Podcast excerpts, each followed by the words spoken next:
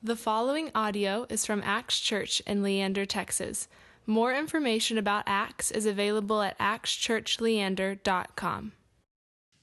Uh, well, today is the, uh, the first Sunday in Lent, and uh, Lent is a, a, season in the church here where we really, uh, it's kind of a, a somber season where we like, we reflect and we repent and we really focus on Jesus' sacrifice for us on the cross. Uh, and, and in a, perhaps a, a, more traditional church, uh, they, they, they, kind of change colors that they have up front uh, each, each uh, season of the church year. And the, the color for Lent is purple. Uh, and so I've got my purple earrings in just to, to appease all the traditional folks. Uh, so you're welcome. Um, so, so, anyways, there are, there are six Sundays in Lent. Uh, and we're going to study the book of Galatians uh, leading up to Easter, uh, all the six weeks leading up to Easter. And there happen to be uh, six uh, chapters in the book of Galatians. So each week we're going to look at a chapter. So if you've never read a book of the Bible before, oh, you have showed up to the right place because in the next six weeks we're going to read through the entire book. Uh, it's going to be incredible. so that's what we're doing. But why are we doing it? Why go through the book of Galatians? Why are we, why are we studying this book? Well, I want you to notice the, the subtitle to this series is the gospel, freedom, and life in Christ. And, and I think that's really important for us to get. That, that's, that's why we're reading Galatians, because this is really what Galatians is about. It's about the freedom, it's about the rest, it's about the joy, it's about the peace that is found in the gospel of Jesus Christ. And I don't know about y'all, but I could use some rest and renewal right about now right? Like I'm a little tired right now. Uh, so just this last week, uh, we had an elders meeting, and so that's the the guys that, that lead our church spiritually, and uh, and sat down with them. And, and, and on our elders team, um, we have a, a, bit of a diverse group. And, and before we we start with uh, before we start our meeting, we always start with prayer. And so we go around the circle and we just share whatever's going on in our lives, whatever struggles are going on in our lives. Uh, and then we pray for one another before we, we get down to business. And so sitting down with this group of guys, and we got uh, two dudes that are uh, engineers, one who's a physical therapist, uh, one who's a professor, and then me, whatever it is that I do all day. And, and so, so we, we're all sitting there, and then we all have kids. Uh, we all, oddly enough, have two kids that are kind of at different stages in life, though, across the board. Some real little, some a little bit older, that sort of thing. So, so we got some different occupations, different stages in life. But as we shared our prayer requests with one another, we all had the exact same prayer request. Every single one of us. And that was this it was, God,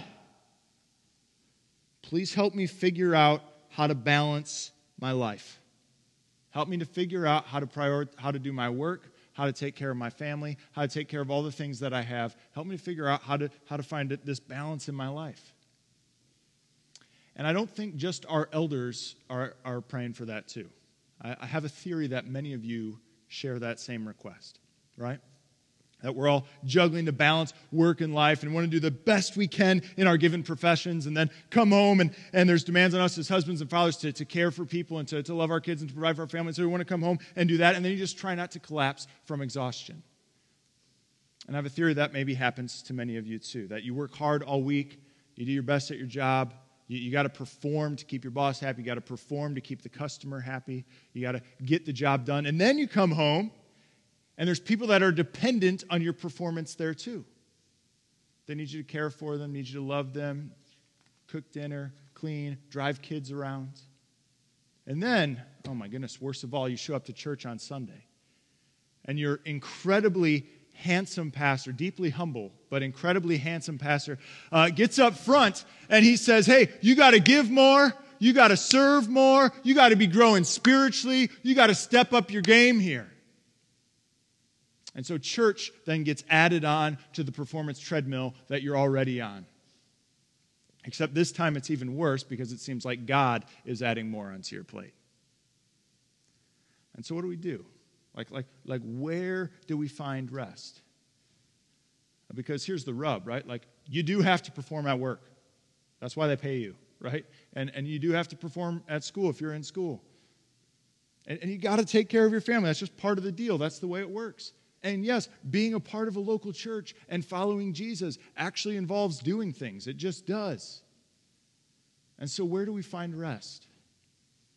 Where do we find peace? How do we get off the performance treadmill and actually find peace in our lives? Well, in the book of Galatians, they have a one word answer for that grace. The answer to that question in the book of Galatians is grace. Grace is an unearned and undeserved gift of God's generous mercy and favor towards you. Grace is an unearned and undeserved gift of God's generous mercy and favor towards you. That's where you'll find rest. Grace. That's where you'll find peace. Uh, in his commentary on the book of Galatians, uh, Martin Luther, the, the great theologian, says this We find no rest for our weary bones unless we cling to the word of grace. Find no rest for our weary bones unless we cling to the word of grace. And so, so how do we do that? How do we cling to the word of grace? Uh, well, Galatians chapter 1, our text for today is going to show us, and it's going to show us kind of how to do that in, in, in three little steps here. First of all, you got to see that you need grace. So you see you need grace. And then, secondly, you see that grace is the only message that can deliver. And then, thirdly, you got to see that grace is for you. That's not just some generic platitude, but it's for you. All right, so you see, you, you need grace. That's the only message that delivers, and that it's for you. All right, that's what we're going to see in our text. So, so let's get going. Uh, you need grace. Look with me at verses 1 to 2. Uh, if you have a Bible, you can open up there. Otherwise, we've got the, the big Bible up here. It says this Paul, an apostle not from men nor through man, but through Jesus Christ and God the Father who raised him from the dead, and all the brothers who are with me, to the churches of Galatia. All right, so we see here, first of all, that the, uh, the book of Galatians is actually, it's a letter. And it's a letter written by a guy named Paul. He's an apostle in the early church. He's a leader in the early church. Uh, and he's writing this letter to the churches of Galatia. Now, who are the churches of Galatia? So, real quick history lesson. Uh, Acts 13 and 14, uh, Paul, the guy writing this letter, goes on his first missionary journey. Uh, and he visits uh, four different cities, four different areas Cyprus, Antioch, and Pisidia, Iconium, Lystra. And, and all these cities are located in the southern part of a, a, province of the Roman Empire called Galatia. So, this province called Galatia, all these cities are in the southern part. So, on his first missionary journey, Paul goes out and he plants four churches in this one province. And so, these are the people that he's writing to. It's uh, modern day Turkey, if you want to kind of just place it on a map in your head. So, it's kind of where modern day Turkey is. And so, that's what he does. Now, most scholars believe that Paul uh, went on his first missionary journey in 48 AD. All right, so 48 AD. Uh, but then most scholars believe that Paul wrote this letter to the Galatians in 51 AD, so just three years after uh, he started these churches. Now, for us, three years maybe seems like a long time between corresponding with someone. Uh, we have kind of pretty instant communication these days.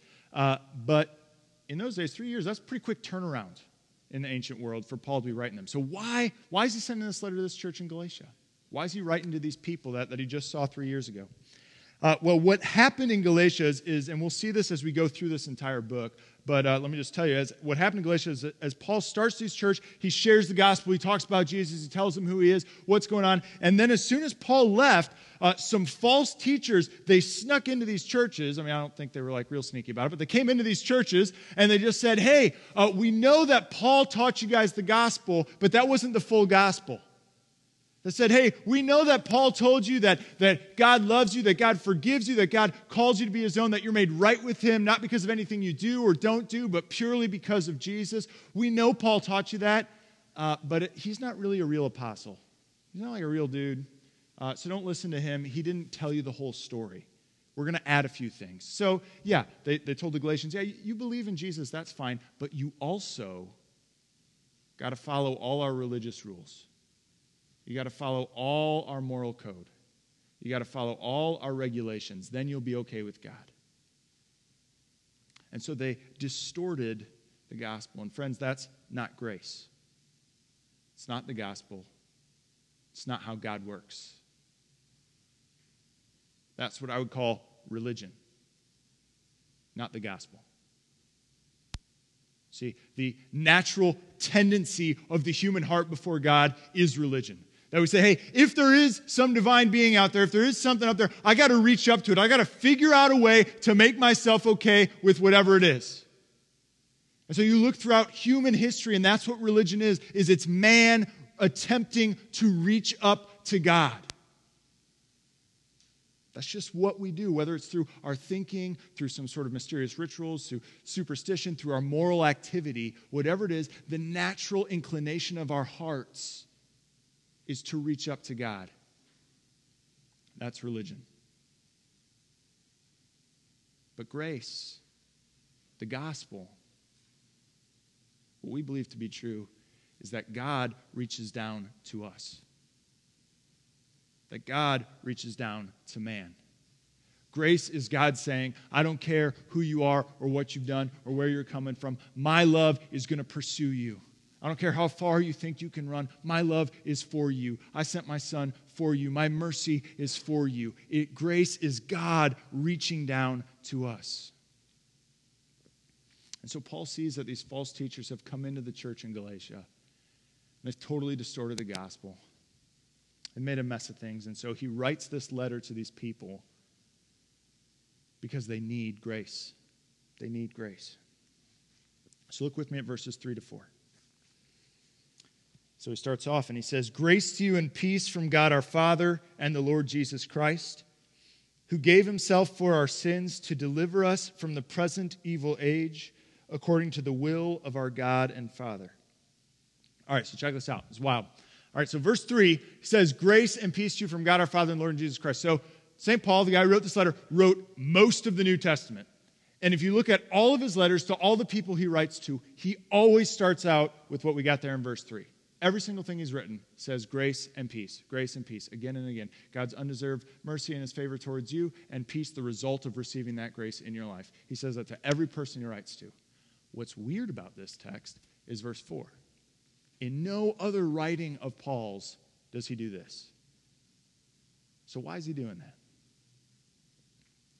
Once again, he greets them and he says, Grace, God's undeserved mercy and favor to you, peace, the result of receiving that. But then for the Galatians, he tells them the means by which they receive God's grace and peace. And what is that? Jesus Christ, who gave himself for our sins. Now, it's huge that he does that. It's huge. And why is it such a big deal? Because think about these people. Think about this church in Galatia. These false teachers have come in and they've told the Galatians, hey, yeah, you maybe need God's grace a little bit, like just, just a little bit. But then your sin isn't that big of a deal. You can, you can balance yourself out. You can make yourself okay with God if you just follow our rules, if you just do the religious rituals that we tell you to, if you conform to our cultural practices, you can make yourself okay with God. Be good little boys and girls, you'll be okay with God. Your sin isn't that big a deal. Look what Paul says in verse 4. He says, Are, are, you, are you kidding me? It doesn't work like that. He says, You can't fix you. You can't cover over your own sin. Like, that's why Jesus died. Jesus, why on earth would he die? Why would he go through all that trouble if you could fix your own sin? If you could make yourself okay in God's eyes, why would he go through all that? He says, No, no, no. You're too broken. You can't fix you. You need a Savior. And so Paul's telling the Galatians hey, don't minimize Jesus' sacrifice for you. Don't minimize what he's done for you. You need his grace. And friends, this is, of course, true for all of you too. Don't minimize Jesus' sacrifice for you. You need grace. There was a film that came out in 1987. I was two, uh, so I didn't see it then. Uh, it was called the, the Last Emperor, and it's, it's about uh, the last emperor of China. Has anyone ever seen it, by the way? Yeah, all right, yeah, it's kind of classic. Uh, and, uh, and it's about the last emperor of China, and, and it's, he's a, it's a young child, this young child who's the last emperor of China. It's about kind of this magical life he lives where he's got servants that do everything for him. He's just kind of living in the lap of luxury, and he's just got these thousands of servants that take care of him. Anyways, there's, there's a scene in the film where his brother comes up to him and, and kind of recognizes, like, hey, you're a young child, and young children are, are prone to break rules. It, it just sort of happens, right? And so he says to his brother, the emperor, what happens when you break a rule? And, and the child says, Oh, well, when I do something wrong, a servant gets punished. And so, just to prove his point, uh, he takes a jar and throws it on the ground, and one of the servants gets beaten. Friends, think about what this text is saying. Think about what grace says. Grace reverses this pattern. Grace says when we, the servants, err, when we mess up, when we sin, our King, King Jesus, is punished. Reverses that pattern. Grace is free only because the giver himself has borne the cost. Let me say that again. Grace is free only because the giver himself has borne the cost. And so don't minimize Jesus' sacrifice. You need grace.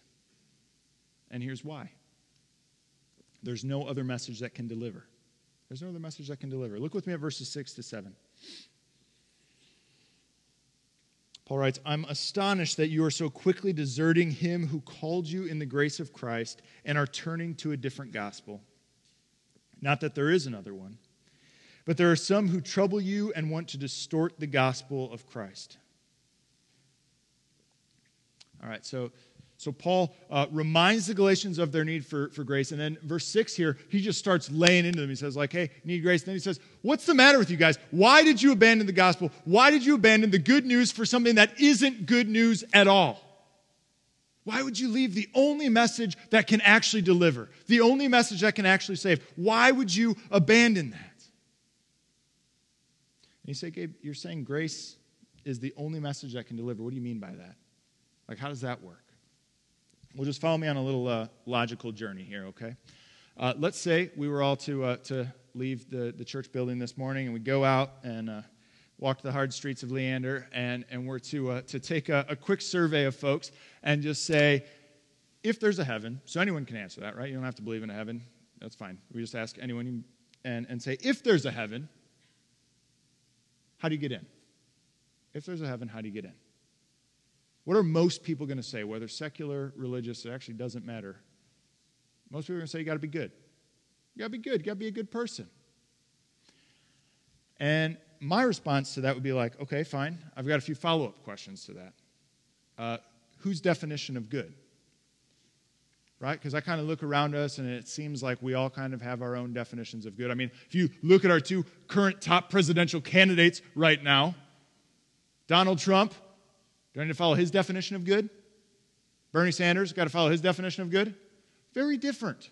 Very different, right? And this is just one culture at one point in history. Not to mention all the other cultures with their definitions of good at this point in history and all the cultures throughout history. So, so whose definition of good do I have to be good enough in order to earn God's favor in order to get into his heaven? And someone says, okay, fine, smarty pants. Uh, you have to be good enough according to God's definition of what's good. Okay, all right, let's go there. You got to be good enough according to God's definition of what's good. So this actually happens in the Gospels. Jesus gets asked this. You guys remember this story, Matthew 19. Uh, a religious young man runs up to Jesus and he says, uh, Good teacher, what good thing must I do to inherit eternal life? Right? He says, What's the good thing I got to do to get into heaven? How good do I have to be to get in? And if you know the story, do you remember how Jesus answers? He says, Why do you call me good? No one is good but God alone. And so the guy says, uh, How good do I have to be to get into heaven? And Jesus says, Only God's good enough to get into heaven. And your application to join the Trinity just got denied, right? He says, You're not good enough. No one's good enough. God's, God's the level. You got to get on his level. Can't do it.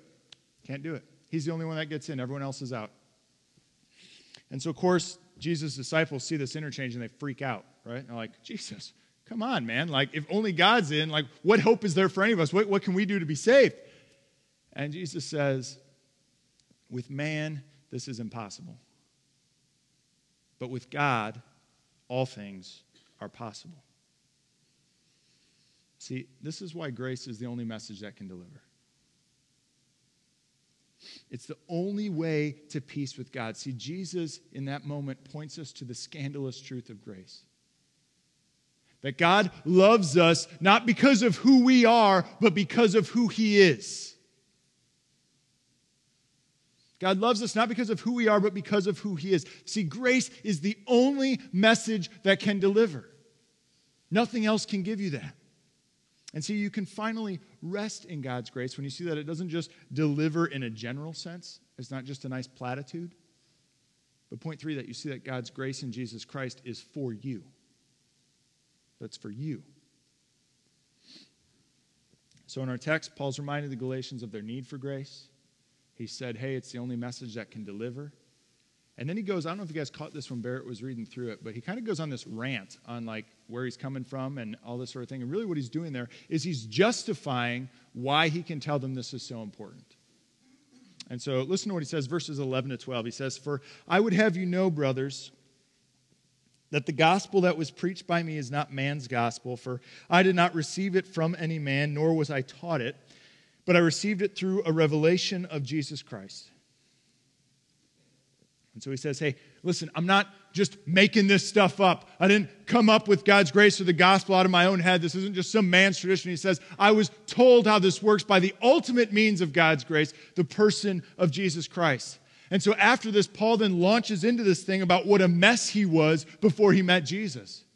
He says, Hey, before I met Jesus, man, I was not looking to meet him. I hated anyone that associated with him. He talks about how violent he was, how he wanted to kill people that were Christians, he wanted to murder those that were part of the church.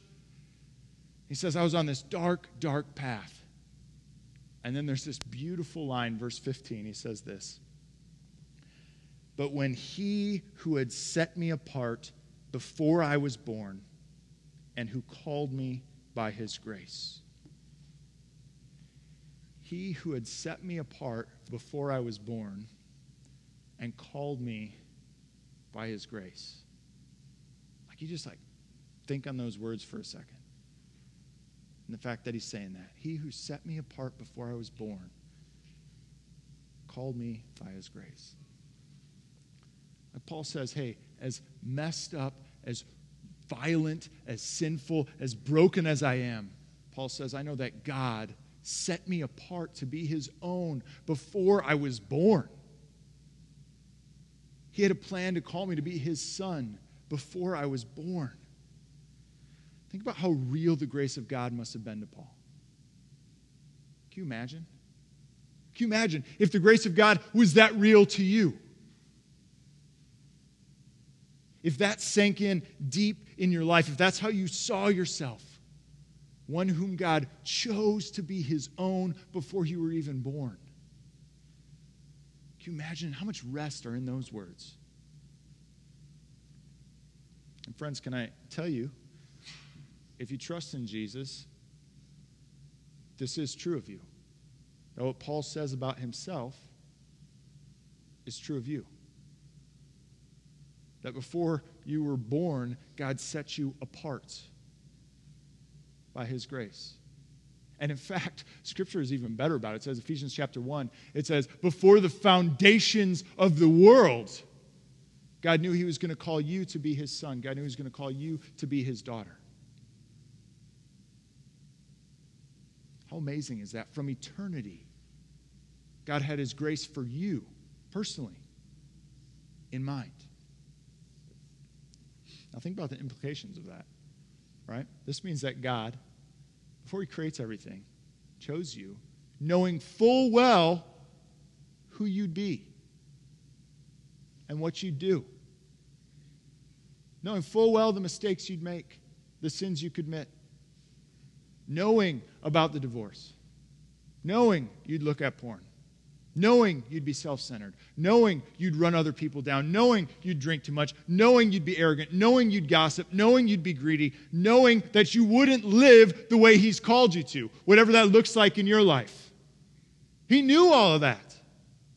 And yet, before the foundation of the world, He called you to be His own, and He doesn't regret it for a second. There's no sin you can commit. There's no darkness in your past or your present that's too far to turn His grace from you. Couldn't happen.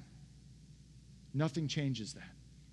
Before you were born, He set you apart to call you by His grace. And I say all that, and someone says, Well, that's all well and good, Gabe. That's good for other people, but trust me, I'm the exception on this one. Promise. I'm the exception. How can you know that this is true? So, uh, about a year ago, I was uh, sitting across the table from a guy, uh, a man who'd, who'd served in the military for, for many years, and he'd served many tours of duty in Iraq and in Afghanistan.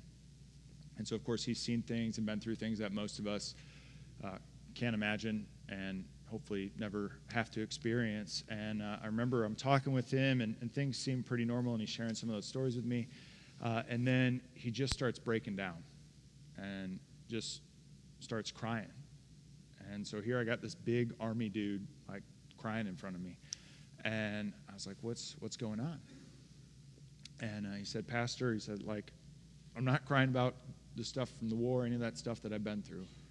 He said he was crying because he felt guilty for not being around to help raise his kids. He felt like he had failed as a father, that he had let his family down. And that guilt was just eating him inside. And so I got to tell him, I got to say, man, that may be true. Like, you may not have been the best dad. You may not have been there for your kids when you should have been. But can I tell you something? That doesn't get in the way of your relationship with God. That Jesus has taken care of that, that God forgives you, that God's grace is for you, that He loves you. And he said to me, I don't know, man, how, how do you know that? How do you know that? And I said one word tetelestai. Tetelestai. That's Greek for it is finished. It is finished. That Jesus' last words on the cross were tetelestai. It's finished. And I told him, I said, on the cross, listen, Jesus paid the price for your sin once and for all. On the cross, God's plan from eternity to call you to be his own through his grace is completed in Jesus. Tetelestai. It's finished. And so, friends, hear that this morning. Jesus is taking care of everything for you before God. There is nothing you can do or not do that would take God's favor off of you. Jesus takes care of all of it. It's finished. It's complete. God loves you not because of who you are, but because of who He is. That's grace. And it's for you. So, uh, Ernest Hemingway told a story of a, of a man in Spain and uh, was a, a, father and his son, and, and his father and son got in an argument. And as a result of the argument, the, the son ended up running away and going to Madrid. And after a while, the father realized, like, man, I really want to reconcile with my kid. And so the father goes to Madrid, and, uh, and he put an ad in, the, in one of the local newspapers. And in the ad, it read this Paco, it's his son's name. Paco, meet me at Hotel Montana noon Tuesday. All is forgiven. Papa. Now, Paco was a common name in Spain at that time. And so when noon on Tuesday rolled around, the father went to meet his son Paco there, and there were 800 sons named Paco looking to reconnect with their father. I love this story because it reminds me we're all Pacos, right? God is the Father who, in His grace, welcomes us all into His arms. So, my prayer for you this week is that you would find peace and rest in the arms of your Father this day and always. Let's pray.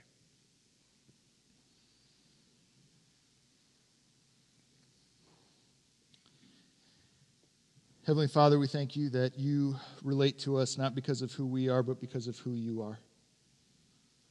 That your love for us and your grace for us supersedes anything that would stand in the way of us knowing you. God, I pray for my friends gathered here that they would know that, that they would receive that message deep into their hearts. That in our busy lives and our busy days, we would find rest for our souls in you. The God who's done everything to get us through sending your son Jesus. May we trust in him. It's in his name that we pray. Amen. Thank you for listening to this podcast from Acts Church in Leander, Texas. Feel free to share this message with others and stay connected with us at actschurchleander.com.